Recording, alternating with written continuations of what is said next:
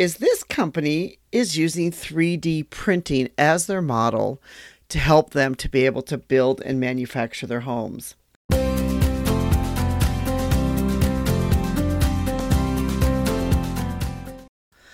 Hi, this is Anita from Real Estate Crunch.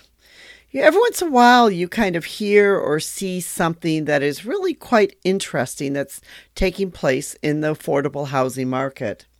One of these companies that I recently heard about is a company based out of California called Azure Printed Homes. Now, it might seem kind of like a funny thing, like why would they have the name Printed Homes in their company title? And I kind of thought that first, like what kind of a strange name to call your name, you know, Azure Printed Homes. But the reason why is this company is using 3D printing as their model to help them to be able to build and manufacture their homes.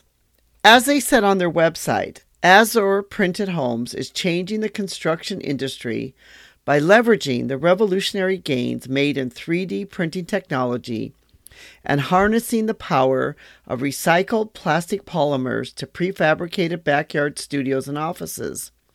So, really, they're essentially trying to do what's called the accessory dwelling units or the ADUs and they say that they can do it 70% faster to 20 to 30% less expensive by using 3D printed technology. This is really quite an um, an interesting way to use technology.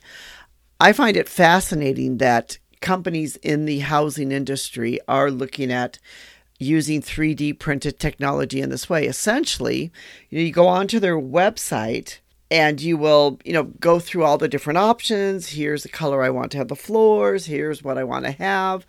And you know on, on basically their their basic model that they have. And then within 24 hours they said that the shell of your home will be printed out. And then they will you know begin to manufacture the rest of the home they have several quite, you know, interesting little homes that they're offering. One is like the Azure Iris, which is 180 square feet. Now, granted, it is it is a small home. It's you know essentially a studio bedroom accessories dwelling unit, and you know the starting price of that is um, just over 43,000 US dollars. That's what they're saying now on their website. Of course, this can change. This is a tiny unit, but inside this unit is actually it's a bath, a shower, small kitchen, and a living area that converts to a bedroom. So, you know, it's probably a great little unit if you're looking for, you know, kind of like a guest house, a place that you could use as kind of a maybe an office and a guest house. It sort of has everything in it because you have a little kitchen, you have a bath, and you have a, a sleeping area. They have a um, marina that's 360 square feet, which is still, you know, a relatively small unit. And, you know, that has a bedroom area, a kitchen, living space, and a bath. But it's obviously, you know, bigger uh, than the, the Iris one. And that is starting at $85,900.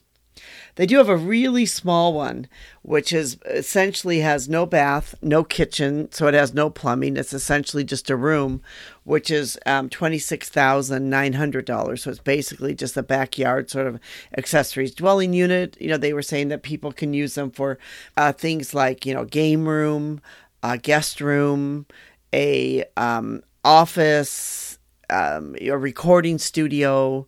So there's many different ways that people are looking to to have these sort of accessory dwelling units in their backyard.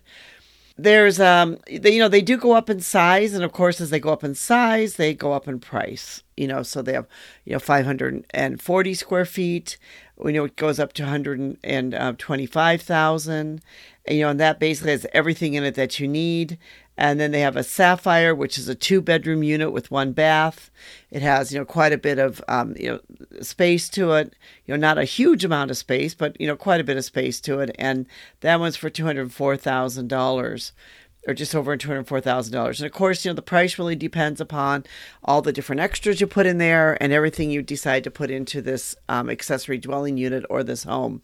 I love the idea that people are using 3D technology in this way. I think that this is really a creative way to be able to look at the affordable housing unit and to look at a way to be able to give people um, some small accessory dwelling units that is basically it is custom made because you go online, you pop in exactly what you want to have, and then they print it out for you and manufacture it. We hope you've enjoyed this uh, podcast. This is Anita with Real Estate Crunch. If you would like to find out more about Azure Printed Homes, we have a blog about them, and we'll put a link of the blog below in our description. And that blog also has a link to be able to go to their website to find out more about them. We appreciate you listening, and we hope that you'll join our community and become part of the Real Estate Crunch community. We'd like to thank Rico helps put together this podcast, and thank you all for listening.